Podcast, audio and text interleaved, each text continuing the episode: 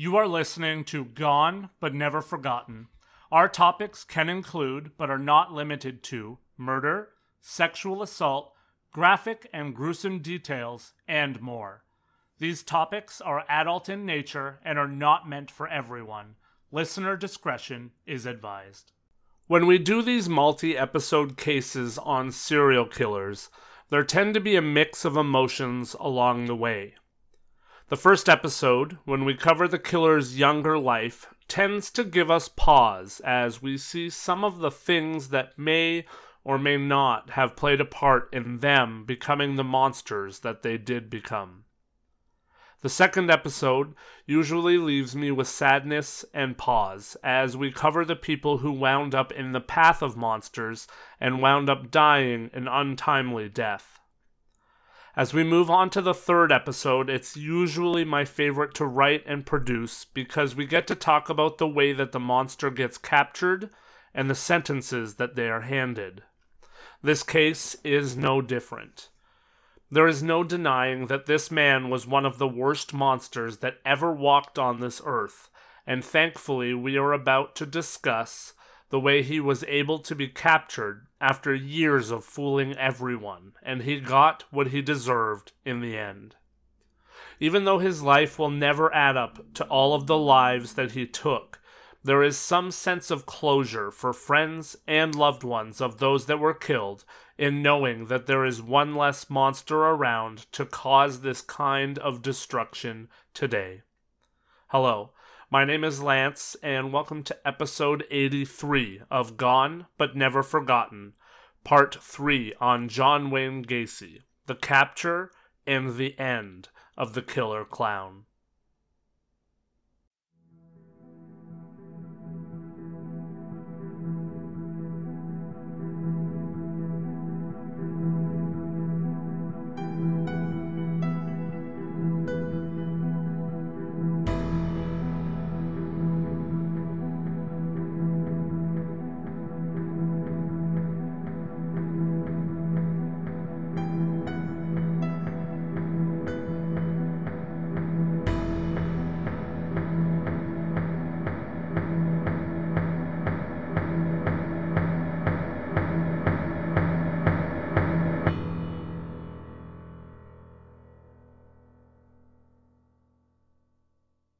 Last week, we ended the episode by talking about the kidnapping of Robert Piest, The murder that would finally wind up unraveling the fictitious world that John Wayne Gacy had created.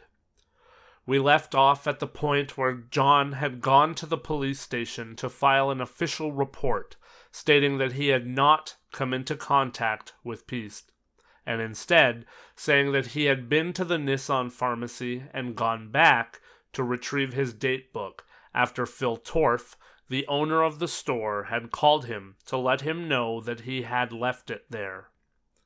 That was denied wholeheartedly by Torf in a written statement, and finally, after being fooled alongside seemingly everyone else for so long, police decided to investigate Gacy more. Investigators were of the belief that they were on the trail fast enough that if Gacy had anything to do with the disappearance of Piest, then he may still be holding him alive and against his will inside of his home. Investigators would obtain a search warrant to search Gacy's home on December 13th, two days after Robert had disappeared. The search of Gacy's home would come up with a number of interesting and suspicious items. Inside of an office drawer, they found several police badges and a 6mm starter pistol. Inside of a cabinet in Gacy's bathroom, they would find a syringe and a hypodermic needle. In Gacy's bedroom, they found several books and seven pornographic movies entailing homosexuality and also pedophilic titles, and also capsules of amyl nitrite. In his spare bedroom, investigators found a 2x4 with two holes drilled into each end, creating a homemade pillory, bottles of Valium and atropine, and several different driver's licenses. They also would find clothing, including underwear that were much too small to fit Gacy.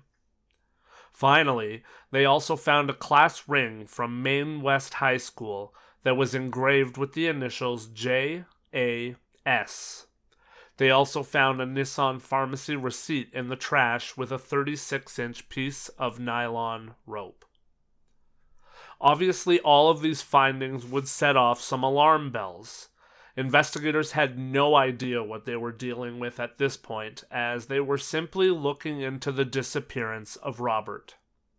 They would, however, also take Gacy's personal vehicle, his Oldsmobile, and also his PDM work vehicles, so that they could be examined off site.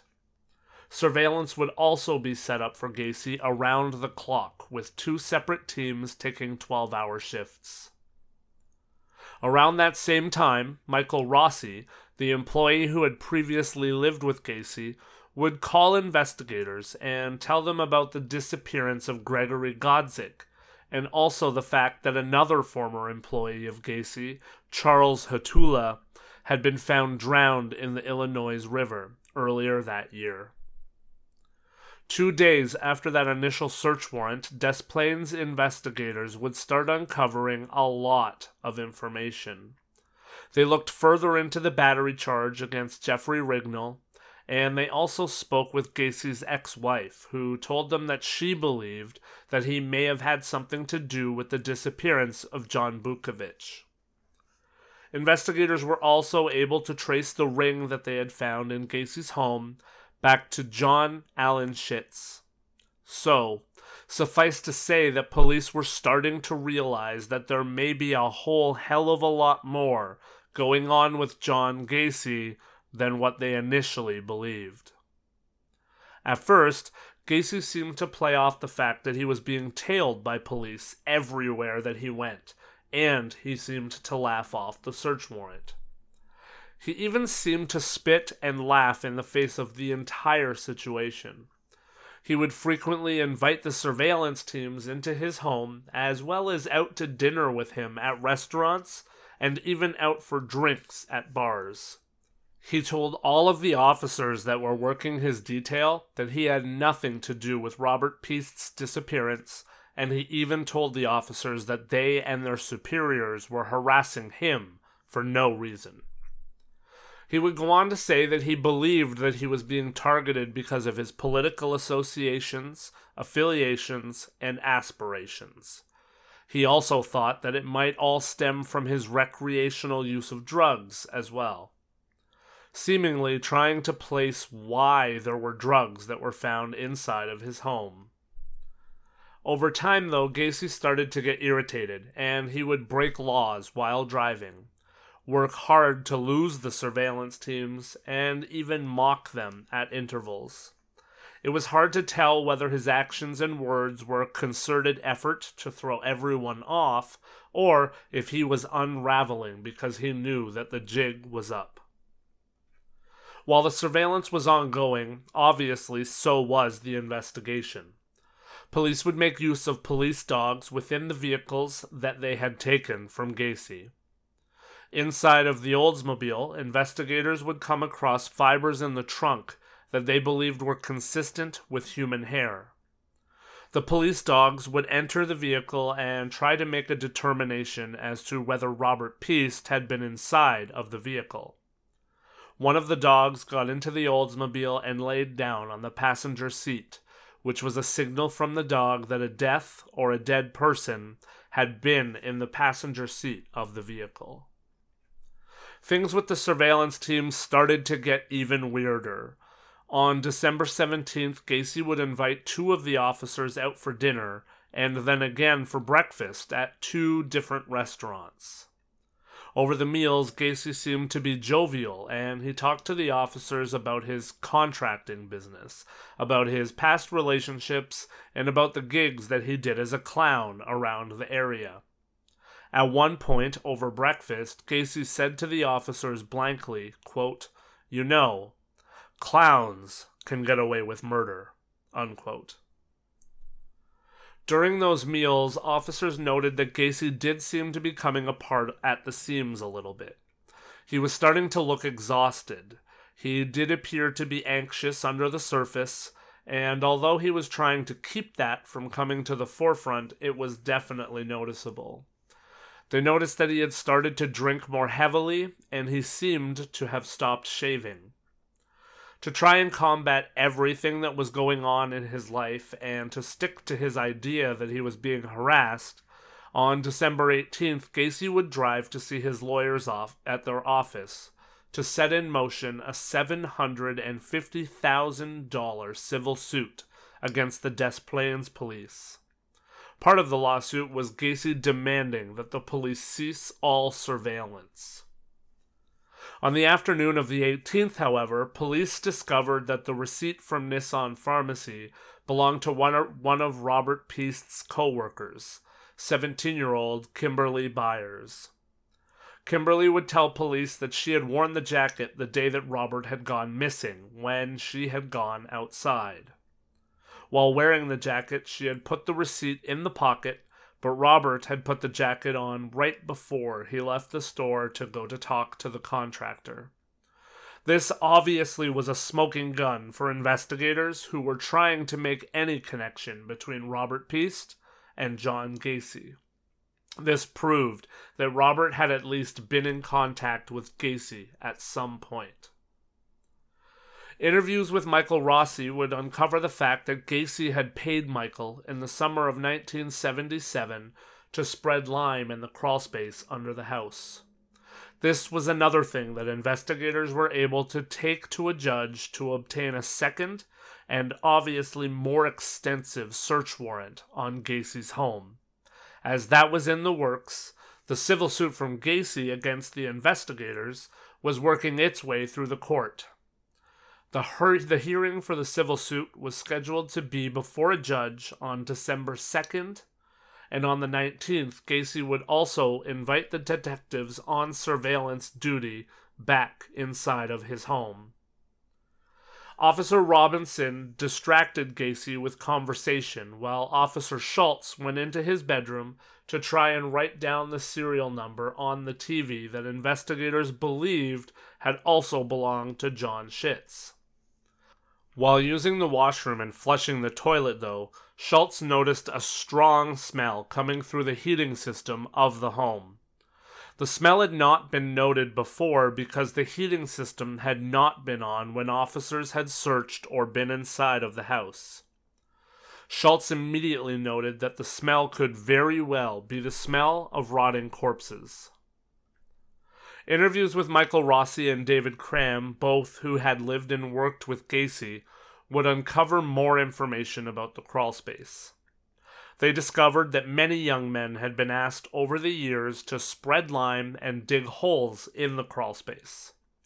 They were of the belief that the holes being dug were for drainage pipes.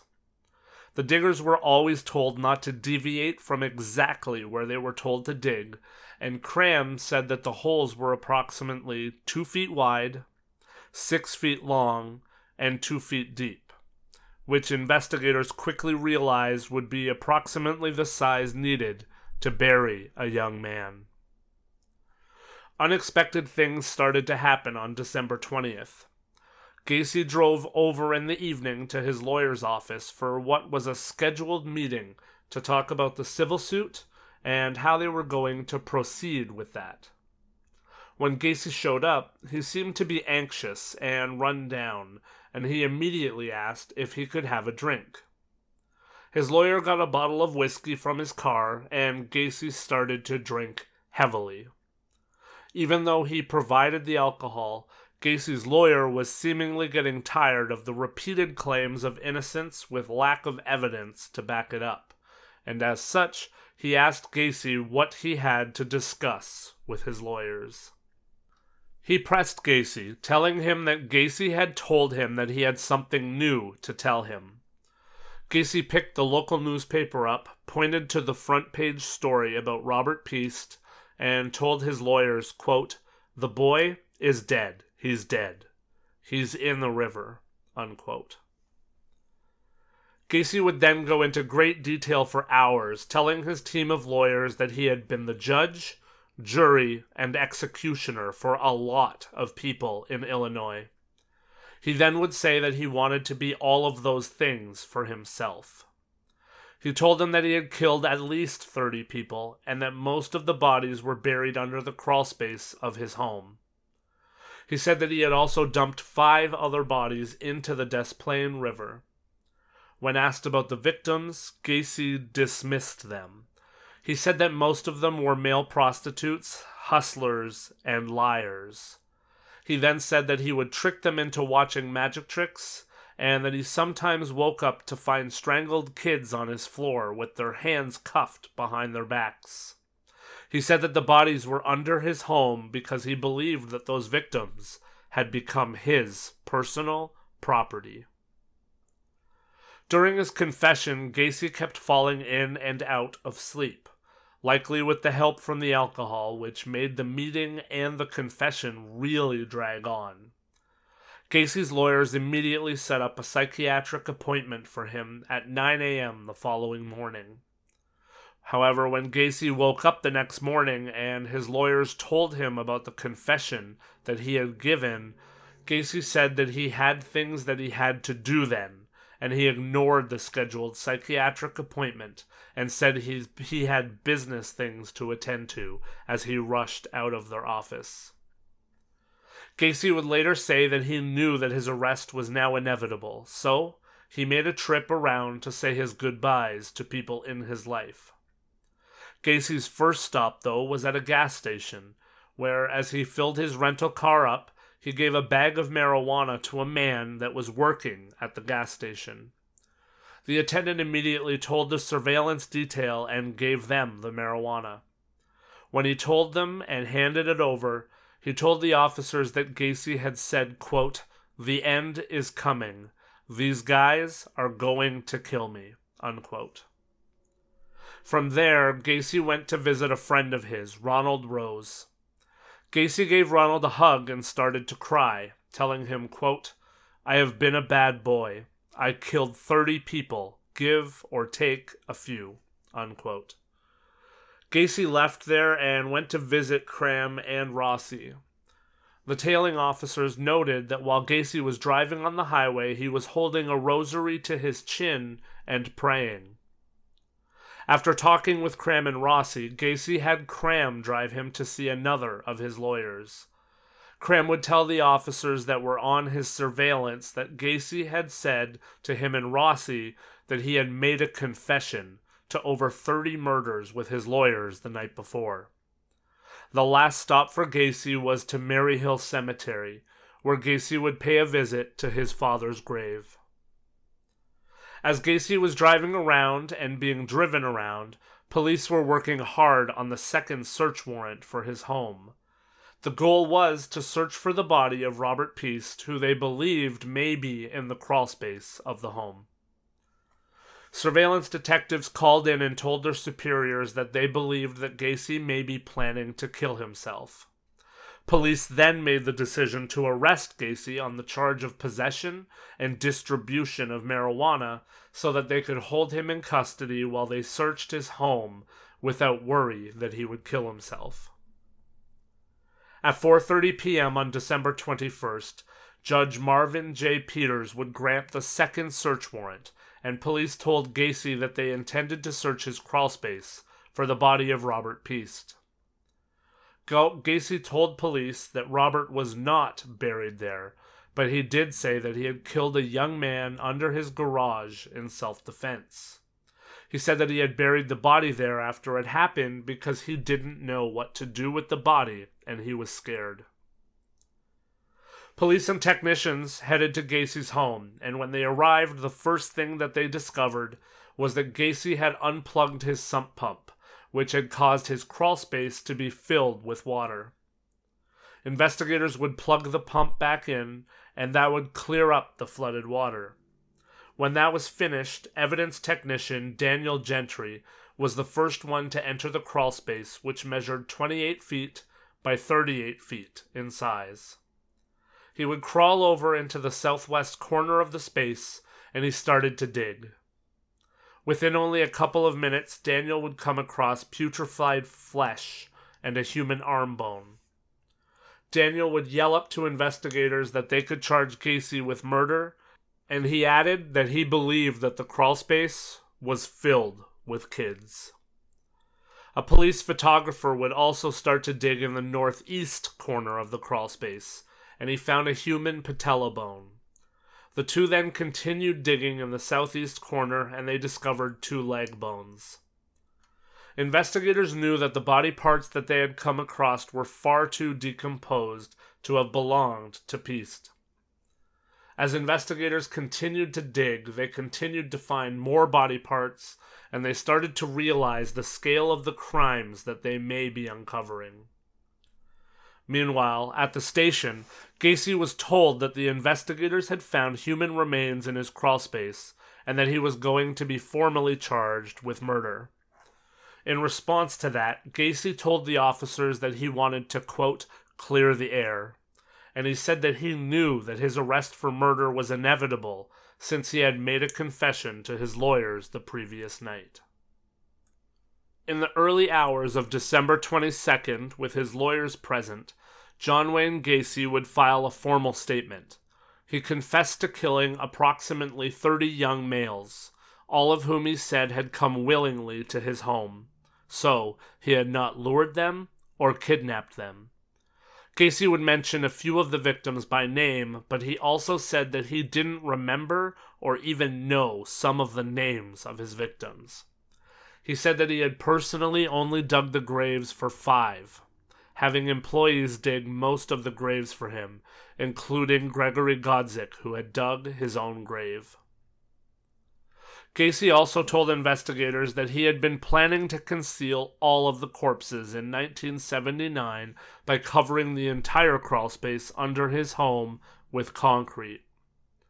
When it came to Robert Piest, Gacy told investigators that he had got Robert to come to his house to talk about a job, and then strangled him to death in the evening hours, not long after he had arrived. He said that he had spent the night sleeping with Robert's corpse and then disposed of the body in the early hours of December 13th in the Des Plaines River before he arrived at the police station to make his first formal statement. On his way to the station, he had been in a car accident when his car slid off the ice covered road. He had to be towed and said that is why he was so dirty when he showed up at the station. Gacy would assist investigators with the recovery of the bodies by drawing a rough diagram of his basement on a piece of paper to show where bodies were buried. The sketch was incredibly accurate. The act of retrieving bodies began on December 23rd of 1978 and carried on into the end of December. Recovery efforts would come to an end because of a bad winter and would start again on March 9th of 1979.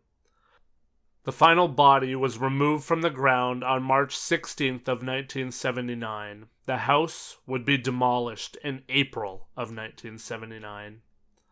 At that point, all that was left, aside from the trauma, sadness, and downright evil that Gacy had caused, was the trial. John Wayne Gacy's trial started on February 6th of 1980, and he was charged with the murders of 33 young men. The trial took place in Cook County, Illinois, before Judge Louis Garippo. The defense team had requested that Gacy be extensively examined, and he spent over 300 hours with doctors at the Menard Correctional Center in Chester before his trial. He was determined to be mentally competent to stand trial, even though Gacy had tried to convince everyone that he had multiple personality disorder. Gacy contended that he had four personalities. There was the hard-working man who showed in his work as a contractor, someone that would work hard and hire others to help them, and so that he could help him do as much work as possible.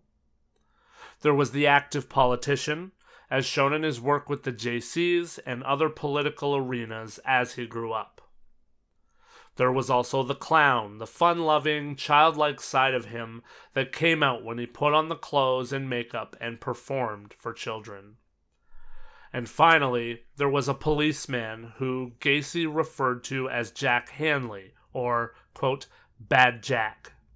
He said that Bad Jack was the man that had committed the crimes and that he, John Gacy, was strictly telling investigators about the crimes that Jack had committed. He said that Bad Jack was a man who hated homosexuals. He also viewed prostitutes as scum that was meant to be under the feet of everyone else, and he believed in eradicating the world of those kinds of weak and stupid people. Gacy's lawyers in the end decided to have him plead not guilty by reason of insanity to all of the charges that were levied against him. Robert Motta, one of Gacy's attorneys, started the trial by essentially saying that insanity was the only plea that was reasonable in this case, because if Gacy was deemed to be normal, then the world had a lot more problems on their hands because the definition of normal was severely skewed if John Wayne Gacy belonged within those confines. On the flip side, the prosecution presented Gacy as sane and in full control of everything that he did. They said that it was obvious that Gacy was in control because most, if not all, of his transgressions were premeditated. They also sought to prove that he had taken extreme actions to cover up detection, both in his personal life and inside of his home. They said that doing things like having graves dug before there were victims proved that he intended to make more victims. Rossi and Cram would testify that Gacy was always making sure that the employees and none of the workers ever dug somewhere that he didn't tell them to. One of the surprise witnesses that was called to the stand by the defense was Jeffrey Rignall, who was called to the stand on February 21st. During his testimony, which was used to try and provide proof that Gacy was not being himself when he attacked Jeffrey. Jeffrey instead would be dismissed because he was crying and being physically ill, unable to provide further testimony. Robert Donnelly would also testify against Gacy and have a hard time. He was having an awful time remembering the abuse that he suffered at the hands of Gacy and came close to losing it a few different times on the stand. As he was struggling to testify, Gacy openly and repeatedly laughed at him. During the fifth week of the trial, Gacy wrote a personal letter to Judge Garippo and asked for him to make the trial a mistrial for reasons that included his personal stance that he did not want to plead insanity. He also said that his lawyers had not allowed him to take the witness stand as he had intended to do, and that the defense had not called enough medical witnesses to the stand. He also stated that verbal statements that were provided by police stating what he had said to them were not true, and that they were lying about things that he said to help the prosecution. The judge told Gacy that the defense team had the needed funds to call whoever they needed to the stand, and that if Gacy wanted to testify, he was legally able to do so. All he needed to do was request such from the judge himself. On March 11th, court would come to an end.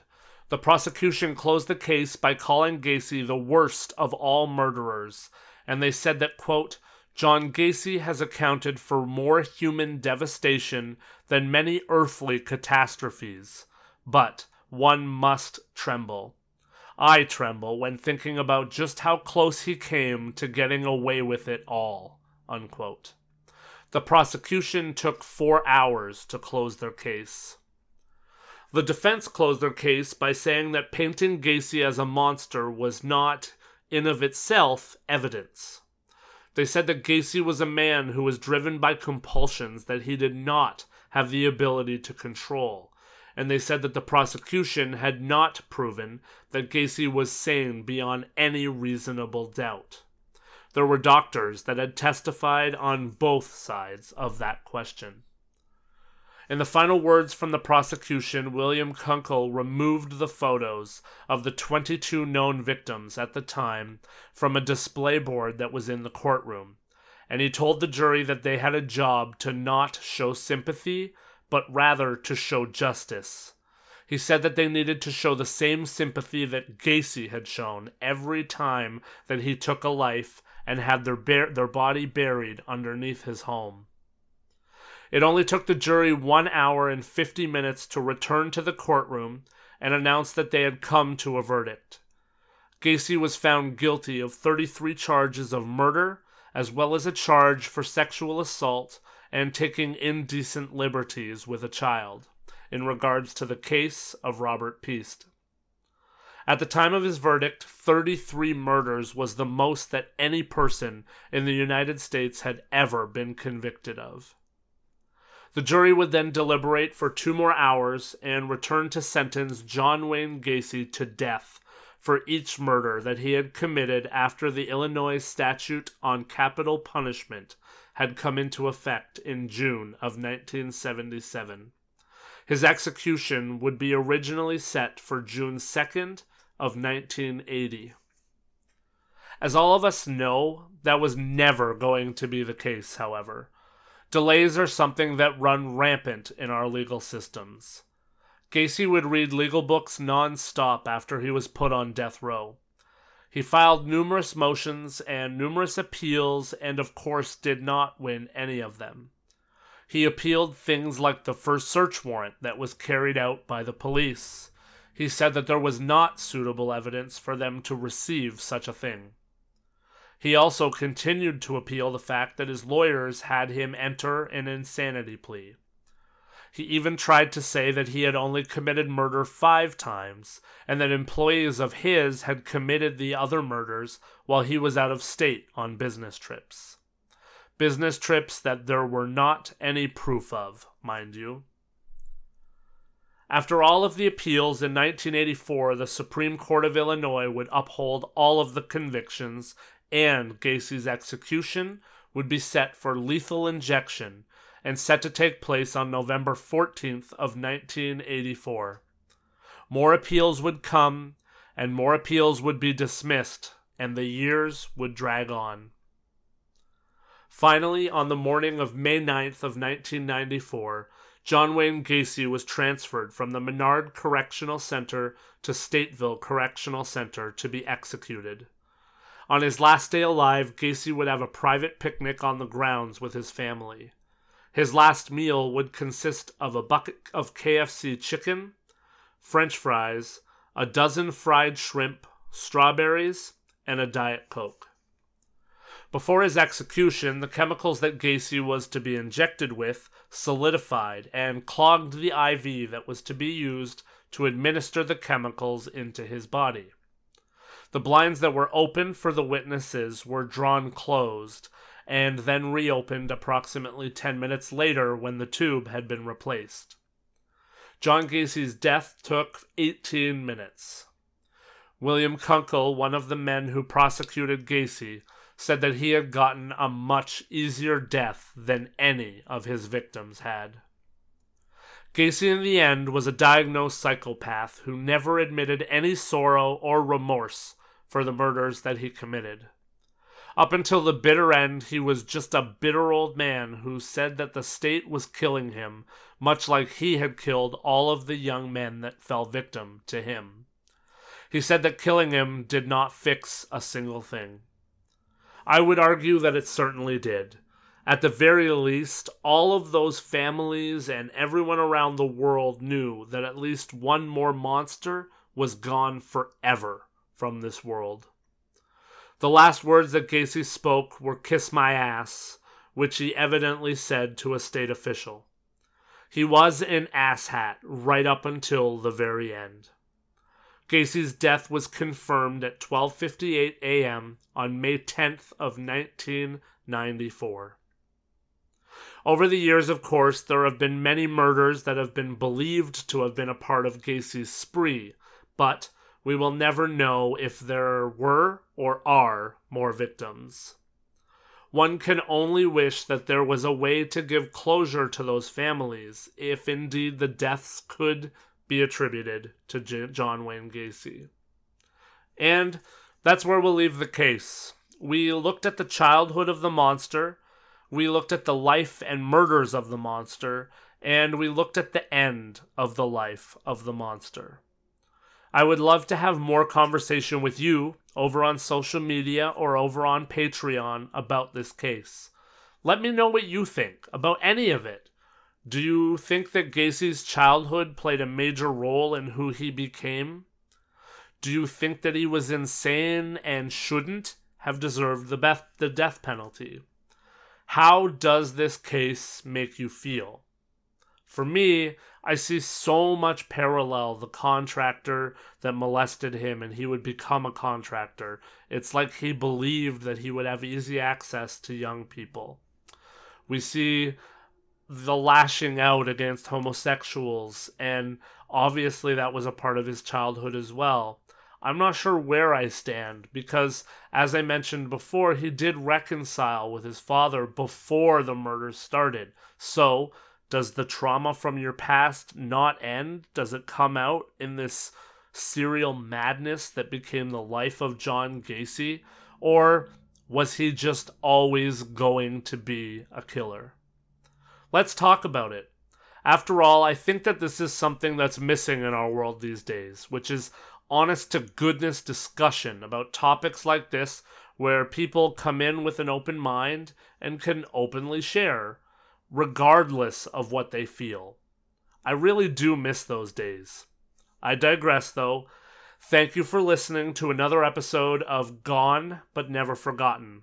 I hope that this episode found you well, and I hope that we all continue to be better. See you next week on Gone But Never Forgotten.